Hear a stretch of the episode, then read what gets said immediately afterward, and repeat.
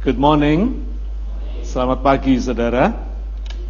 Hari ini kita akan bicara tentang peran Roh Kudus di dalam dunia ini, khususnya di dalam hidup setiap orang yang percaya kepadanya. Kita sudah sering membicarakan tentang pelayanan Tuhan Yesus ataupun pelayanan murid-muridnya. Tapi jarang sekali kita bicara tentang pelayanan Roh Kudus.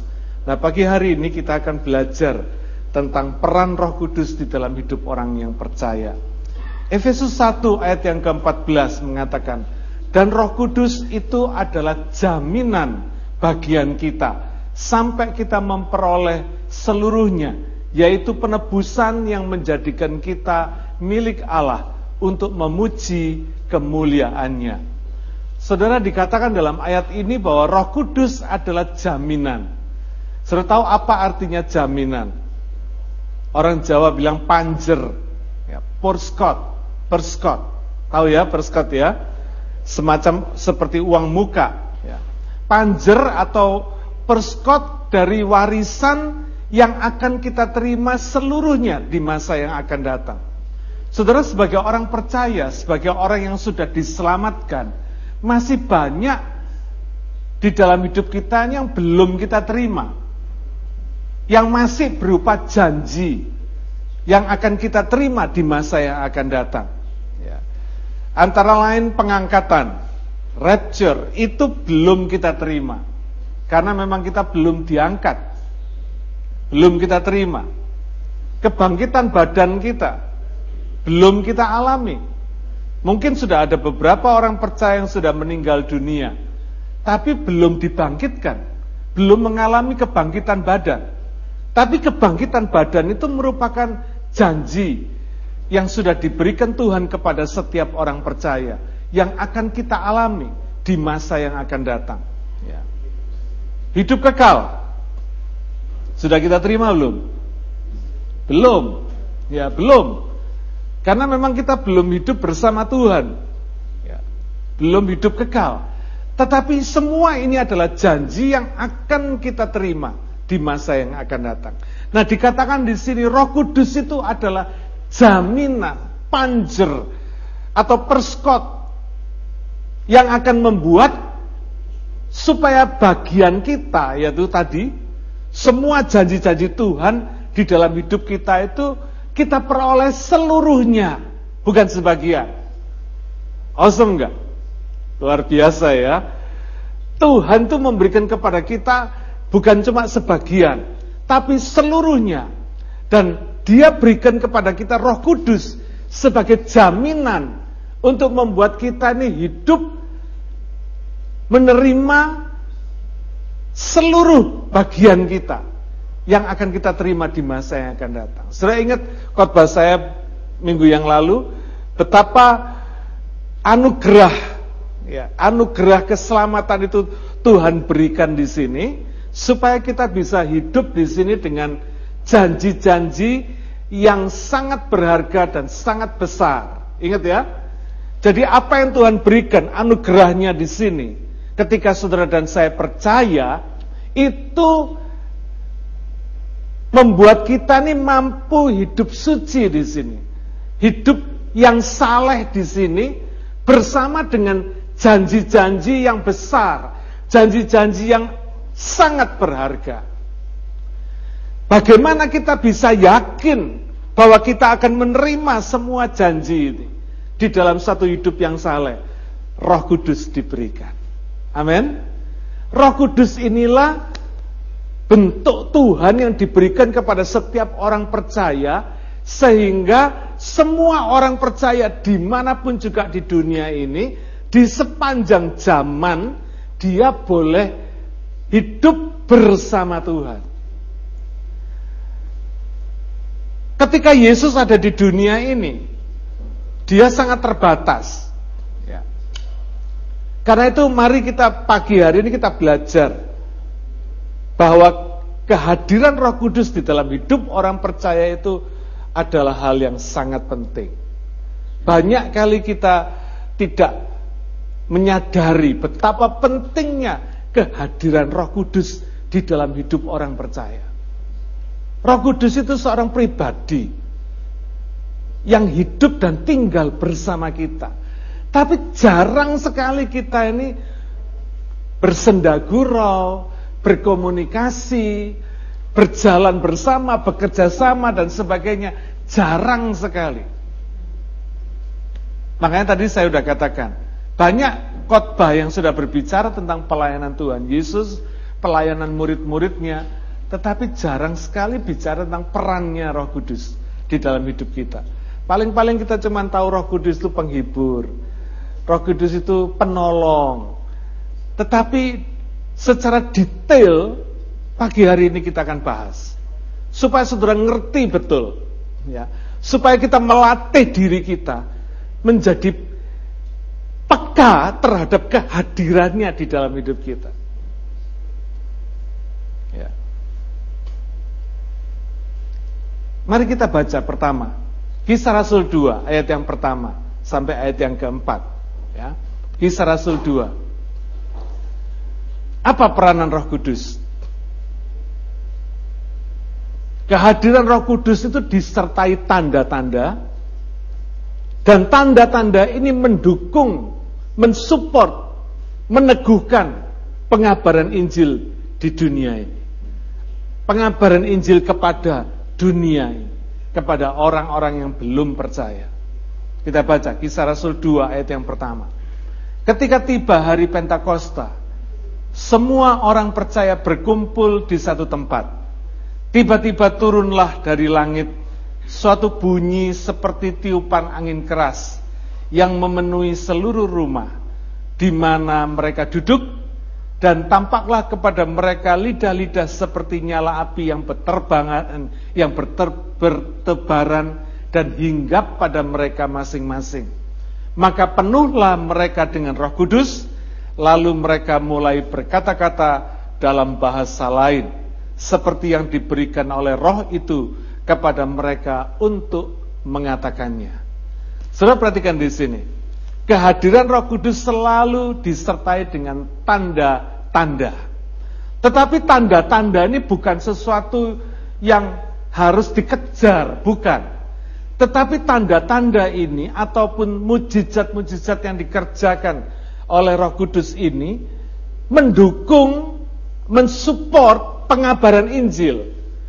Dengan kata lain, kalau saudara mengabarkan Injil, maka saudara harus tahu bahwa pengabaran Injil saudara itu akan disertai dengan tanda-tanda, tanda-tanda kehadiran Roh Kudus, tanda-tanda pekerjaan Roh Kudus, tanda-tanda peranan Roh Kudus yang ada di dalam pengabaran Injil saudara. Ketika saudara memberitakan firman, maka pekerjaan Roh Kudus akan mensupport pemberitaan firman saudara.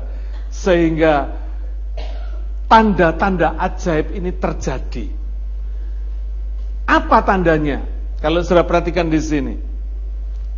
Gambaran dari peristiwa Pentakosta ini. Tanda-tanda itu visible, bisa dilihat dengan mata. Lidah-lidah api yang turun, yang tersebar, yang melayang-layang dan hinggap di antara orang-orang percaya ini kelihatan mata. Bisa nggak hari ini terjadi?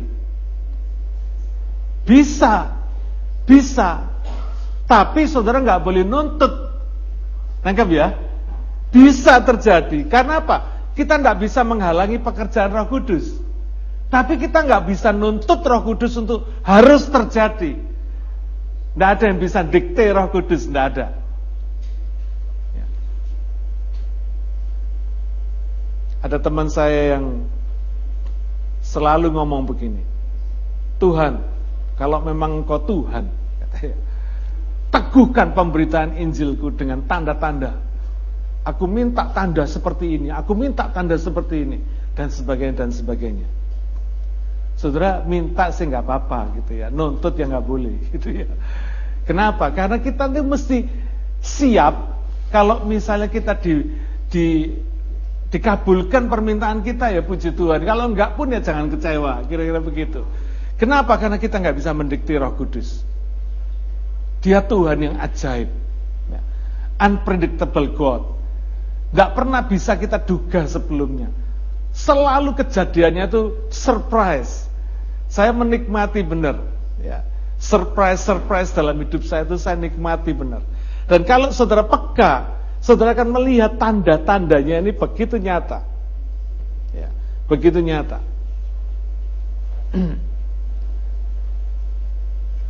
Tanda-tanda ini visible.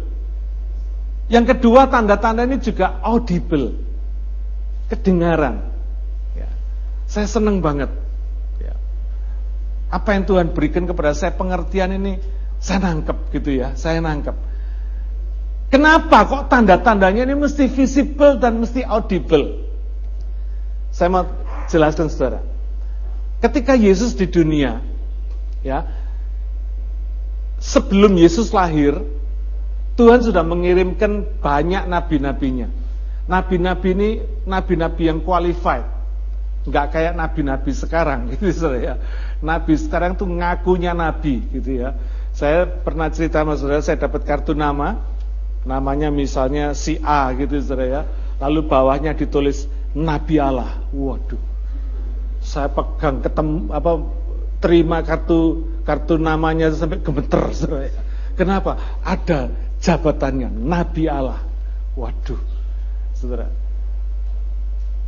Tapi ini ngakunya nabi. Kalau nabi-nabi yang ada sebelum Yesus itu memang nabi yang dikirim Tuhan. Mereka tidak pernah berkata aku nabi, tapi orang semua ngelihat bahwa pelayanannya memang dia seorang nabi. Tapi apa yang terjadi? Enggak dipercaya. Bahkan ada banyak nabi yang dibunuh. Enggak diterima, ditolak. Ya. Karena pada dasarnya manusia itu minta sesuatu yang kelihatan. Makanya saudara jangan Jangan menyalahkan orang yang nyembah patung, ya, bikin patung dan sebagainya. Bahkan kadang di dalam gereja pun hari ini masih ada dibikin patung, patung gitu ya. Supaya apa? Supaya manusia ini ngelihat dengan lebih nyata. Karena apa? Kelihatan. Kalau kelihatan itu fokusnya bisa lebih jelas gitu ya. Itu manusia, Saudara. Tidak bisa disalahkan. Karena memang tendensinya begitu. Ketika Yesus lahir, orang gampang ngeliat. Kenapa? Kelihatan. Wujudnya kelihatan. Bentuk human beingnya kelihatan. Jadi kalau orang percaya pun gampang. Karena orangnya ada, suaranya kedengaran, tindak tanduknya semua bisa dilihat, bisa ditangkap,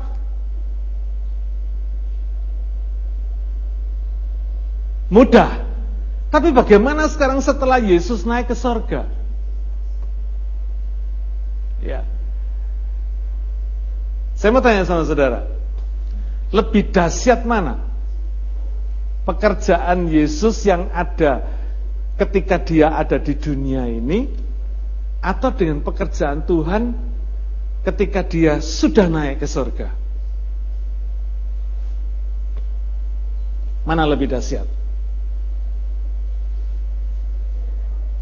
Iya, ketika dia sudah naik ke surga. Kenapa? Karena ketika Yesus di dunia ini, waktunya cuma berapa? Tiga setengah tahun. Belum apa-apa sudah dia naik ke kayu salib. Bayangkan pada waktu itu kalau saudara jadi muridnya Yesus. Tiga setengah tahun itu cepet loh saudara. Tidak lama loh. Tiba-tiba guru saudara naik di atas kayu salib. Frustrasi enggak? Oh, bisa stres loh saudara. Waktunya cuma tiga setengah tahun. Tempatnya nggak banyak di sekitar daerah Palestina. Galilea, Yudea, Samaria, cuma daerah itu aja. Tidak lebih dari daerah itu. Makanya ada ada tafsiran yang mengatakan ketika umur 12 sampai umur 30 tahun Yesus pergi ke India. Itu tafsiran yang tidak berdasar. Kenapa? Saking kita ini kepingin mendengar Yesus itu melakukan lebih besar daripada apa yang kita duga, apa yang dilaporkan. Enggak, Alkitab melaporkan Yesus selama itu, selama hidupnya di dunia ini, dia enggak pernah keluar dari daerah Palestina ini, enggak. Ke Yunani aja enggak. Yesus enggak punya mobile phone. Enggak punya mobil. Paling top dia naik kuda atau naik dongki. Ya. Tapi ketika Yesus sudah mati dan bangkit kemudian naik ke sorga, di sini Kok bisa murid-muridnya mencapai seluruh dunia sampai hari ini? Apa yang terjadi di sini? Ini yang asik banget. Roh Kudus.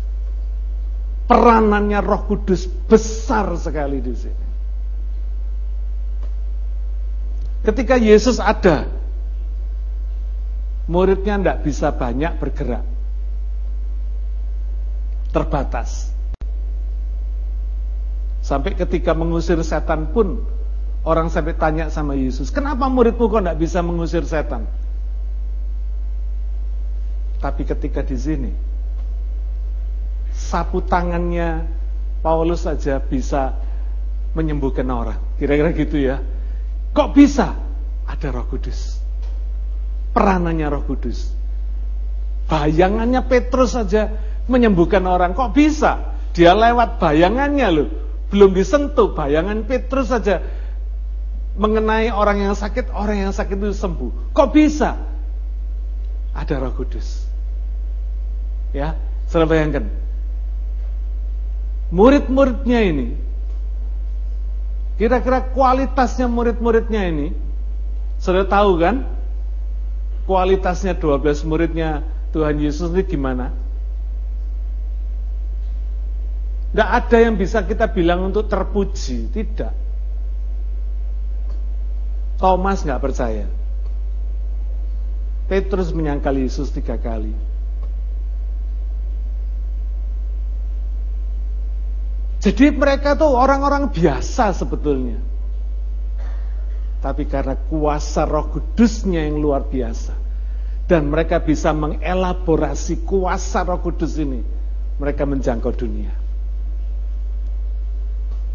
Karena itu saudara, apa yang perlu kita lakukan? Apa yang sebetulnya dipikirkan oleh para murid-muridnya ketika Yesus naik ke sorga? Setelah hari Pentakosta ini, apa kira-kira? Mereka nggak ada lain. Pikiran mereka cuma satu. Kabarkan Injil. Karena memang tanda-tanda yang diberikan oleh Roh Kudus, tanda-tanda kehadirannya ini.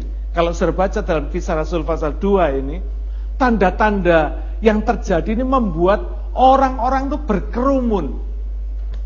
Orang-orang itu bisa menuju ke tempat di mana Roh Kudus dicurahkan, berkerumun di situ. Dan ketika itu Petrus berkhotbah.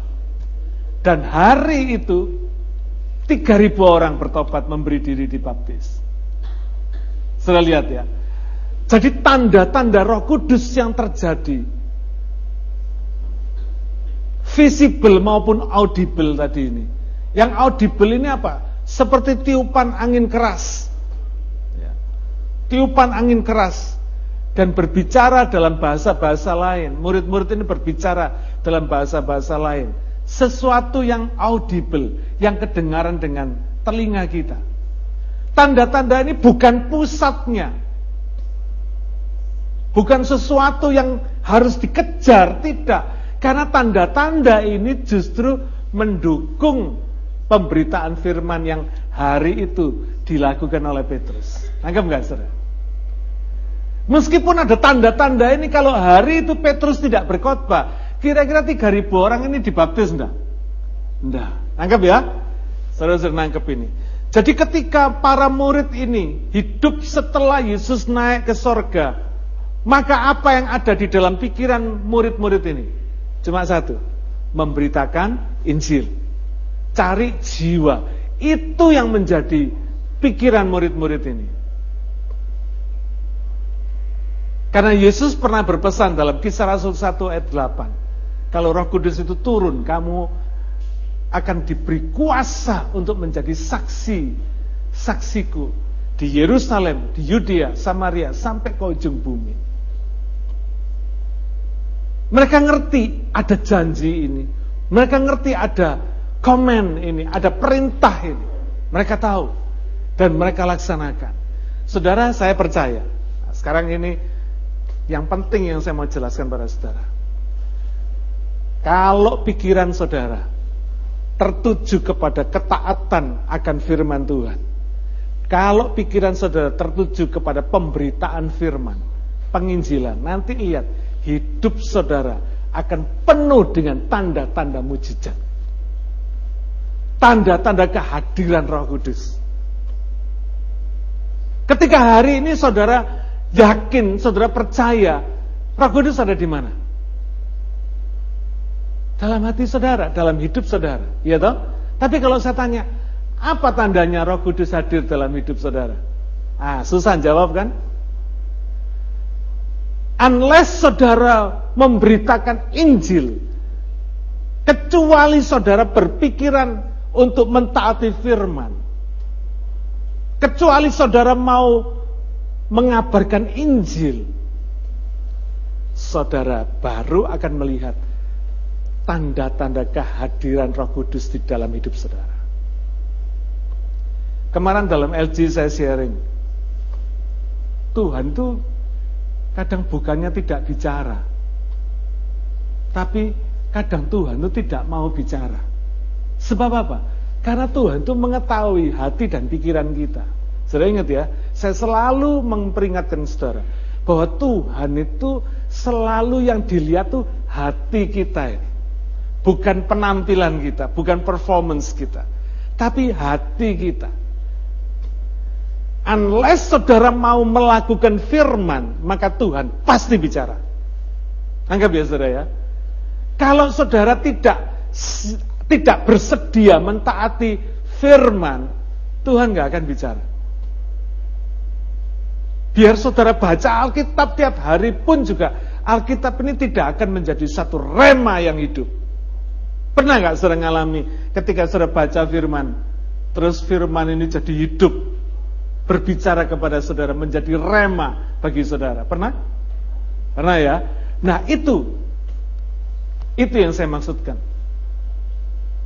Unless saudara mau mentaati firman, maka firman itu akan berbicara. Tuhan tidak akan bicara kalau dia tahu kita tidak ingin mentaati firman.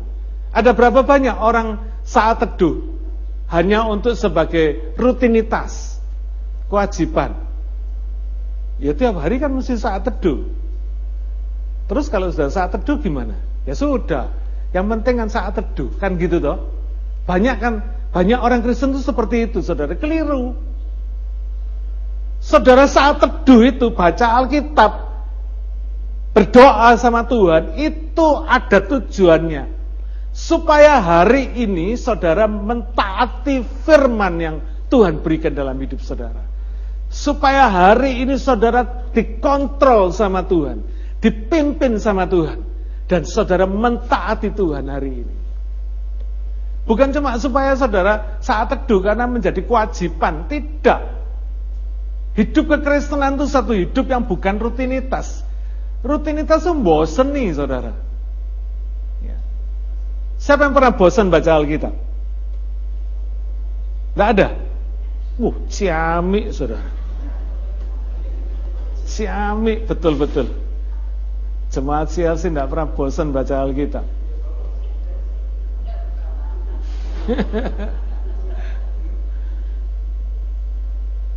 Kalau sesuatu yang saudara lakukan dengan rutinitas, saudara kan bosan. Pernah enggak saudara dengar ada orang yang cuti pelayanan? Pernah enggak? Enggak ada juga. Pokoknya yang gitu-gitu itu pasti bosan. Padahal pelayanan itu sesuatu yang bergelora, saudara. Ya, asik banget. Hari Senin yang lalu saya bersama Koping ada di top right bersama Jingke sama JM. Nah, senior-senior di top right ini unik, saudara. Ini Jingke JM ini setia melayani orang-orang ini lebih dari 9 tahun sekarang ini ya kira-kira ya. Lebih dari 9 tahun. Tapi orang-orang ini saudara minta ampun dah. Ketika kita mau buka di Right, mereka bilang gini, pokoknya nggak mau ada firman, nggak ada mau, nggak mau ada doa. Bahkan sampai sekarang orang-orang ada sebagian yang di top right ini yang tidak mau datang ke West Right karena ada doa di situ. Nggak mau ada bau kekristenan. Ada bau agama, nggak mau. Wih, ini orang-orang top right ini memang hebat-hebat. Kepala batunya hebat. Gitu ya. Unik, saudara. Tapi orangnya baik-baik. Gitu. Nah, kami hari Senin yang lalu kami ke sana. Saya tuh rindu setiap kali saya ke top right itu saya rindu mengabarkan Injil sama mereka. Tapi gimana wong mereka itu tidak mau, saudara. Bayangin ya, sudah merestrik dirinya sendiri, tidak mau dengar doa, tidak mau dengar firman, tidak mau bicara soal keagamaan. Tapi yang namanya Roh Kudus tidak bisa dihalangi oleh siapa pun juga. Amin. Ketika kami duduk ngobrol-ngobrol di situ, tiba-tiba Tuhan itu membuka kesempatan. Bukan saya yang memulai, mereka yang tanya-tanya tentang firman Tuhan.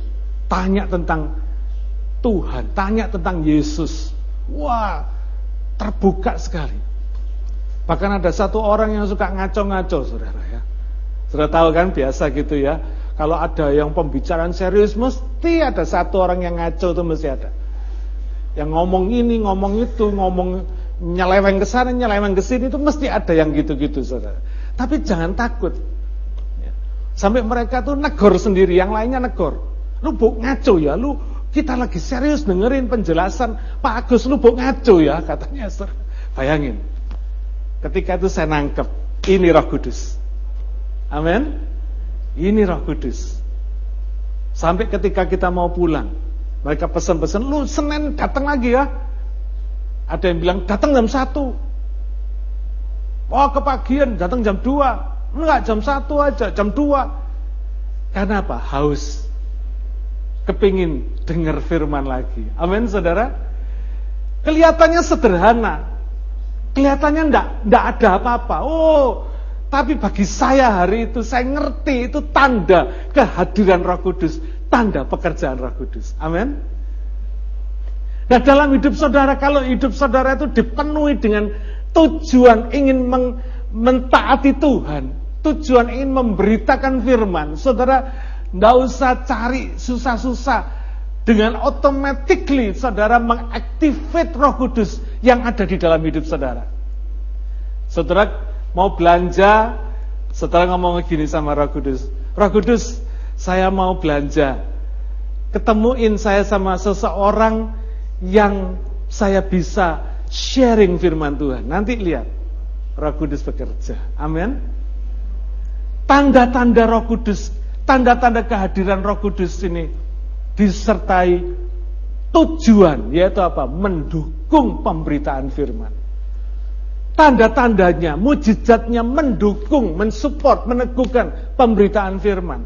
Jadi bukan menjadi fokusnya. Pada hari ini banyak orang yang fokusnya kepada tanda-tandanya. Carinya tanda-tandanya. Carinya mujizat keajaiban, keliru. Carilah oknumnya, roh kudusnya, amin. Tandanya pasti ada. Hari Senin yang lalu saya pulang, hati saya penuh sukacita. Saya tahu Tuhan sudah buka jalan. Oh saudara, tidak ada benih firman yang sudah taburkan itu pulang kembali dengan sia-sia. Tidak ada. Amin pasti berhasil. Firman yang saudara taburkan pasti akan berbuah kebenaran. Pasti akan menghasilkan jiwa. Saya rindu banget kelompok senior yang ada di top right ini jamah Tuhan. Mereka semua percaya kepada Tuhan Yesus. Wow. Ceripaya Jingke CM selama lebih dari 9 tahun tidak akan sia-sia. Amin. Luar biasa. Doakan ya saudara doakan supaya apa yang Tuhan sudah kerjakan ini terus bekerja. Ya. Tanda-tanda mujizat itu tidak bisa menggantikan firman. Roma 10 ayat 13 sampai 15. Roma 10 ayat 13 sampai 15. Ya. Mari kita baca sama-sama.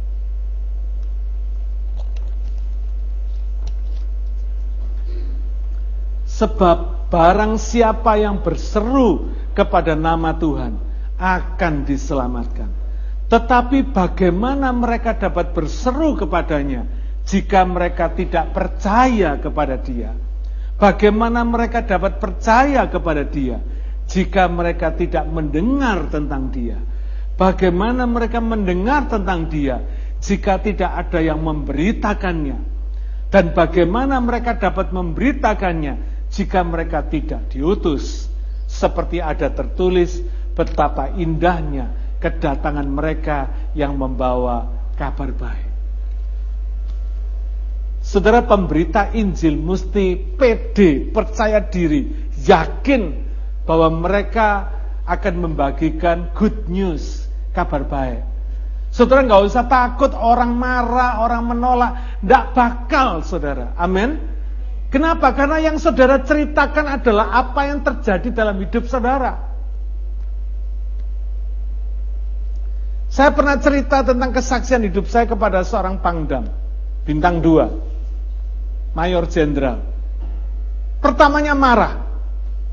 Lu mau mengkristenkan aku katanya. Saya bilang, Pak jangan marah dulu. Mana bisa sih orang mengkristenkan? Orang membuat orang lain yakin. Mana bisa? Saya bilang, enggak. Saya cuma cerita apa yang Tuhan kerjakan dalam hidup saya. Oh gitu ya? Iya, saya bilang. Ya sudah, kalau gitu teruskan. Saya cerita, saudara. Enggak lama kok, cuma 4 jam. Bayangin.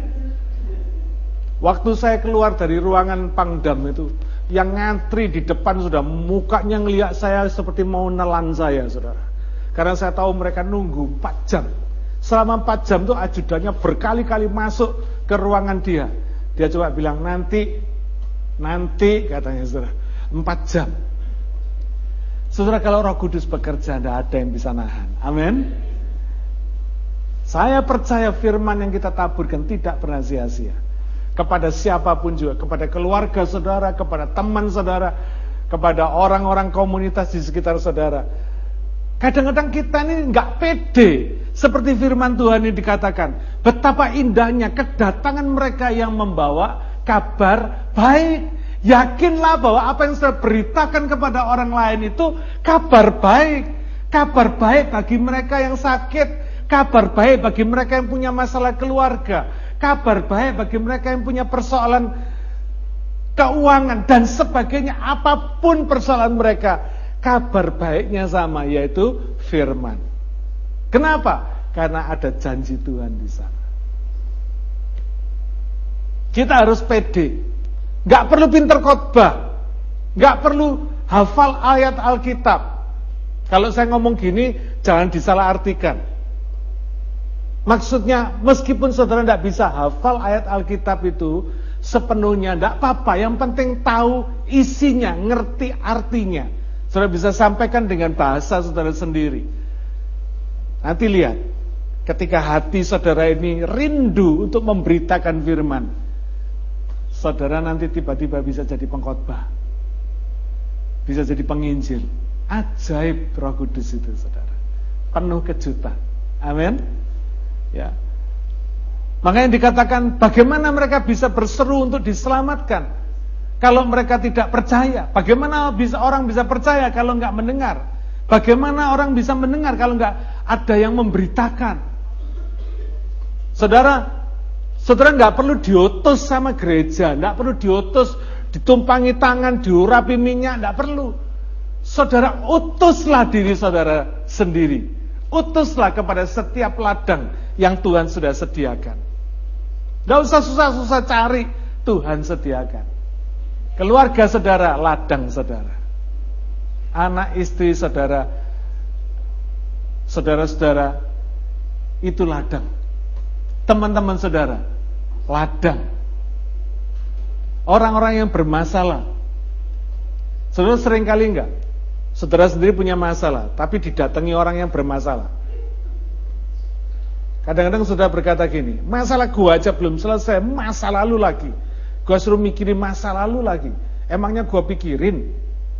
Saudara sering kali terjadi begitu. Sementara kita punya masalah, masalah orang lain kita suruh kerjakan. Saudara jangan jangan ragu untuk melakukannya. Karena ketika kita mengerjakan pekerjaan Tuhan, maka pekerjaan kita dikerjakan oleh Tuhan. Amin. Masalah kita diselesaikan oleh Tuhan. Ya. Utuslah diri kita sendiri supaya kita boleh memberitakan firman. Good news yang saudara beritakan, punya keyakinan, saudara punya percaya diri bahwa apa yang saudara sampaikan is a good news, bukan bad news.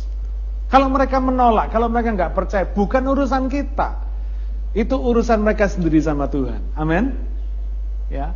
Jadi saudara nggak perlu kalau orang menolak terus saudara minder. Waduh, rupanya saya ini nggak nggak becus ini mengabarkan Injil. Sampai saya ditolak, sampai mereka nggak mau. Oh, enggak. Satu hari saya pernah ditolak sama teman saya. Dia bilang, lu jangan ngomong urusan Yesus ya. Saya bisa lulus ujian tanpa Yesus. Wah, saya pulang sedih saya. Terus Roh Kudus ngomong gini sama saya. Jangan khawatir. Itu cuma mulutnya tok itu, hatinya terima. Katanya Roh Kudus ngomong gitu. Dan benar Saudara, 10 tahun kemudian ketika saya khotbah di satu gereja, saya lihat dari dari depan, ini kalau nggak salah ini teman saya ini.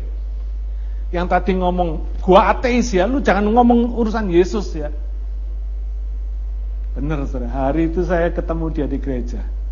Ketika dia salamin saya, saya tanya sama dia, lu, lu kok bisa ada di sini? Terus dia jawab, apa lu tok sing boleh ke gereja? Katanya Luar biasa ya. Saya percaya. Kadang orang tuh mulutnya nih, gengsinya nih menolak dengan mulutnya ini, saudara. Tapi hatinya terima. Siapa tahu? Saudara tidak bisa ngelihat hatinya orang, betul nggak? Tapi yang penting saudara sudah lakukan. Amin. Nanti biar Tuhan yang mengerjakan benih firman yang sudah tabur tadi itu, Tuhan yang mengerubah hatinya, membuat dia percaya. Amin. Karena apa? Dia percaya, tidak percaya bukan urusan kita. Kalau dia tidak percaya kita nggak perlu sakit hati, kalau dia percaya pun kita nggak perlu sombong. Amin.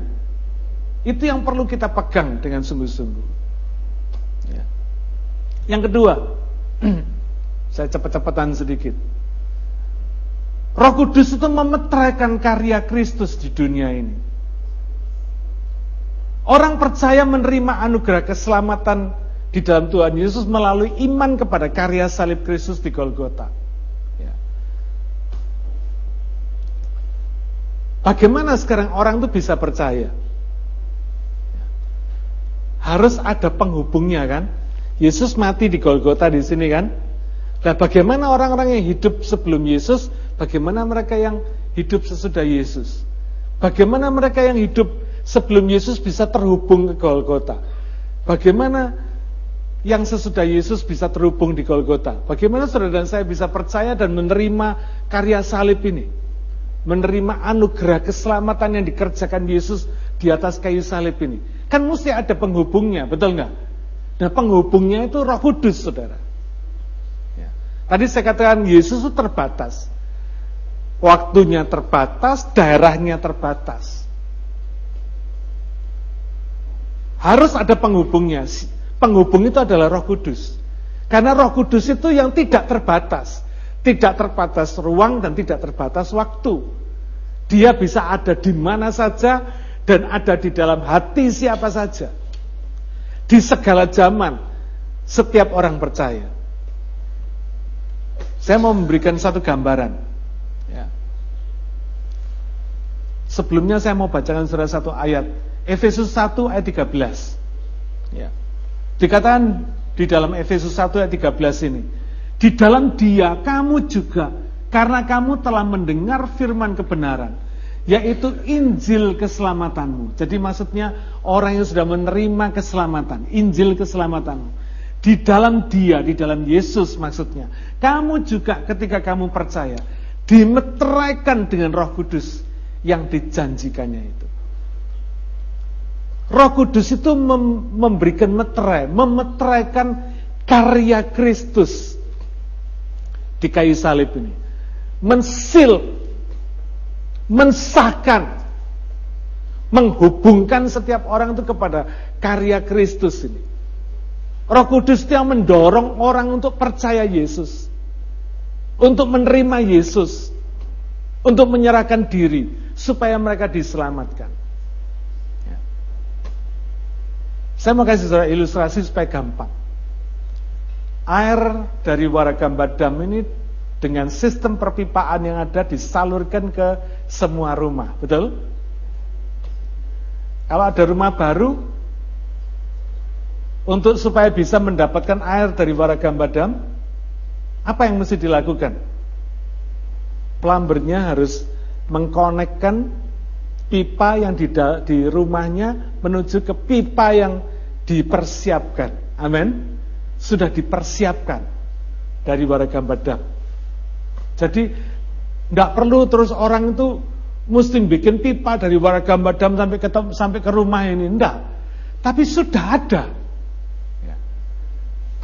Sehingga ketika rumah itu mengkonekkan pipanya dengan pipa yang sudah ada dari warga badam tadi, air mengalir.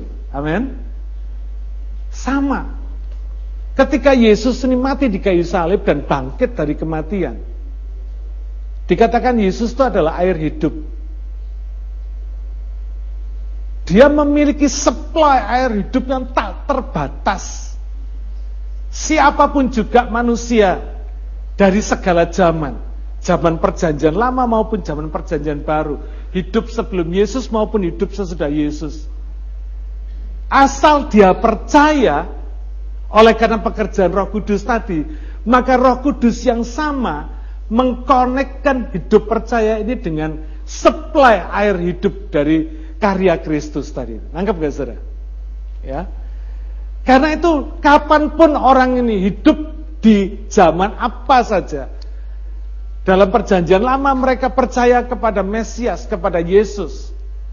Melalui nubuatannya.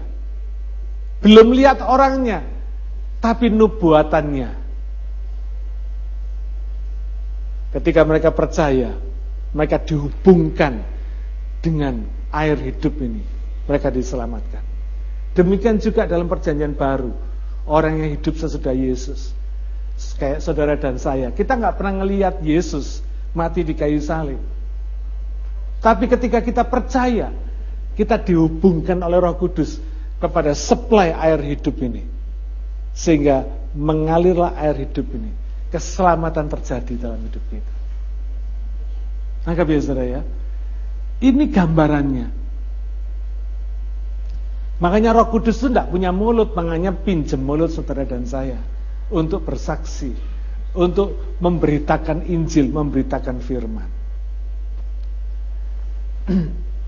Tanggung jawab dan ketaatan kita untuk menjadi saksi Kristus membuat Roh Kudus bisa bekerja dengan mudah.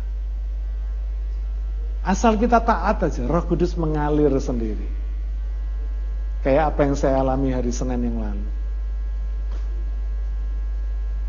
Kita nggak pernah berpikir, tapi Roh Kudus kerja sendiri. Mari saudara, mari kita belajar untuk mentaati Tuhan. Supaya Roh Kudus mampu memeteraikan karya Yesus di kayu salib ini dalam hidup setiap orang percaya. Saya mau tutup dengan satu ilustrasi. Saya minta tambahan waktu sedikit ada seorang pemuda yang bosan dengerin nasihat orang tuanya. Biasa kan orang tua kalau nasihatin macam-macam. Tapi dia sudah bosan. Orang tua kalau nasihatin jangan lupa ya matiin lampu gitu ya saudara ya. Kelihatannya kan kalau itu diucapkan tiap hari ya saudara bisa bosan kan.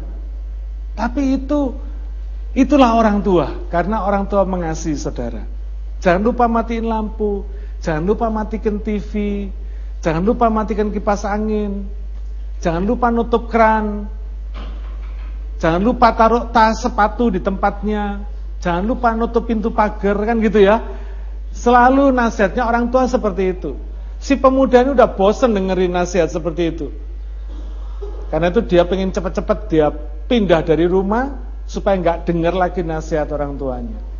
Dia ngelamar pekerjaan lalu dia dipanggil untuk wawancara. Ketika dia masuk ke tempat datang ke tempat wawancara, dia lihat pintu pagar terbuka, dia masuk lalu dia tutup pintu pagarnya. Sambil dia jalan dia lihat di situ ada selang air ngocor gitu ya.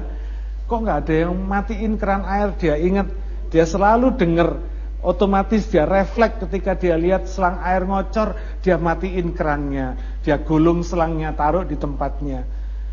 Ketika dia masuk lagi, dia lihat lampu-lampu menyala, padahal masih sudah jam 10 pagi. Lampu-lampu ini sudah nggak perlu nggak perlu lagi, dia matiin lampunya. Lalu di situ ada tulisan wawancara ada di lantai dua. Dia naik ke atas lantai dua. Di situ sudah banyak orang menunggu. Sambil dia nunggu, dia lihat, dia perhatikan sekelilingnya. Dia lihat, eh di situ ada satu kipas angin di sudut ruangan yang terus muter gini ya. Nggak ada yang pakai tapi masih muter gini. Lalu dia bangkit berdiri, dia matiin kipas anginnya. Lalu dia duduk lagi, dia nunggu. Nggak lama kemudian dia dengar namanya dipanggil. Dia masuk ke dalam untuk wawancara. Dia duduk, lalu dia langsung ditanya oleh salah seorang pewawancaranya, interviewernya. Dia ditanya, kapan kamu bisa kerja? Loh, dia kaget. Saya belum diwawancarai, dia bilang. Oh sudah, kami sudah mewawancarai kamu melalui CCTV sejak kamu masuk di pagar tempat ini sampai kamu duduk di ruang tunggu. Kami sudah mewawancarai kamu semuanya, dia bilang. Singkat cerita dia diterima. Dan dia bersyukur. Ternyata nasihat orang tuanya yang menurut dia negatif dan membosankan itu ternyata secara tidak sengaja sudah membentuk karakter dan kebiasaan yang baik. Sehingga dia di, ketika dia datang ke tempat wawancara, dia melakukan kebiasaan ini. Dia melakukan apa yang memang seharusnya. Dan dia diterima. Saudara, kalau nasihat orang tua aja yang kelihatannya membosankan tadi, tidak pernah sia-sia. Apalagi nasihat firman Tuhan. Amin. Iya. Kalau nasihat orang tua bisa membentuk karakter dan kebiasaan kita yang baik, apalagi firman Tuhan. Kalau saudara biasa mentaatinya, nanti karakter dan kebiasaan saudara dibentuk oleh firman. Dahsyat saudara maka hidup saudara akan dipenuhi dengan tanda-tanda ajaib dari kehadiran Roh Kudus. Di mana ada firman, di situ Roh Kudus mensupport. Amin. Ketika saudara menjalankan firman, di situ Roh Kudus mensupport. Ketika saudara mentaati firman, di situ Roh Kudus bekerja. Dan tanda-tandanya pasti kelihatan. Amin. Tanda-tanda Roh Kudus Ingat, selalu mendukung pemberitaan firman. Pengabaran Injil. Yang kedua, Roh Kudus itu memeteraikan karyanya Yesus. Itu perannya dalam dunia ini.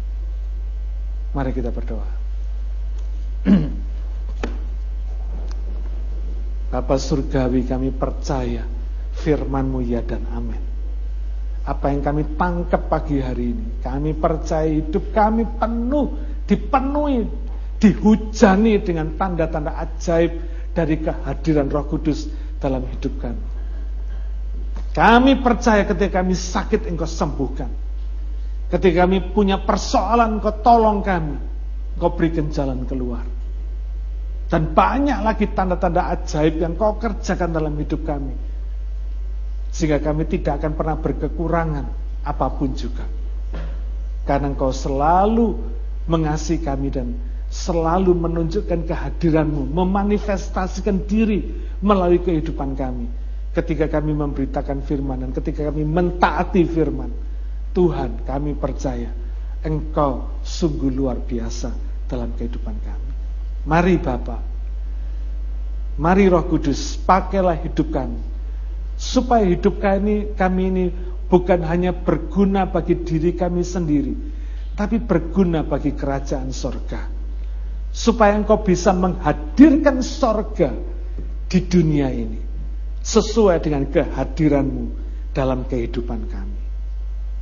Bapak, terima kasih untuk firmanmu. Meteraikan firmanmu ini. Buatlah kami memahami, mengerti dengan jelas, dan mentaatinya, melakukannya, mempraktekannya dalam hidup kami supaya kami boleh bersuka cita karena kami sudah mentaati Engkau. Supaya kami hidup kami boleh pleasing God, boleh menyenangkan hatimu dan boleh Engkau nikmati Tuhan sebagai anak-anak kesayanganmu, anak-anak ciptaanmu, anak-anak kekasihmu. Bapak terima kasih. Hambamu sudah selesai bicara dengan segala keterbatasan dan kekurangannya. Silakan kau roh kudus Engkau menerjemahkan sendiri di dalam hati kami dengan lebih detail dan lebih relevan. Terima kasih ya Bapak. Di dalam nama Tuhan Yesus kami berdoa. Amin. Tuhan memberkati saudara.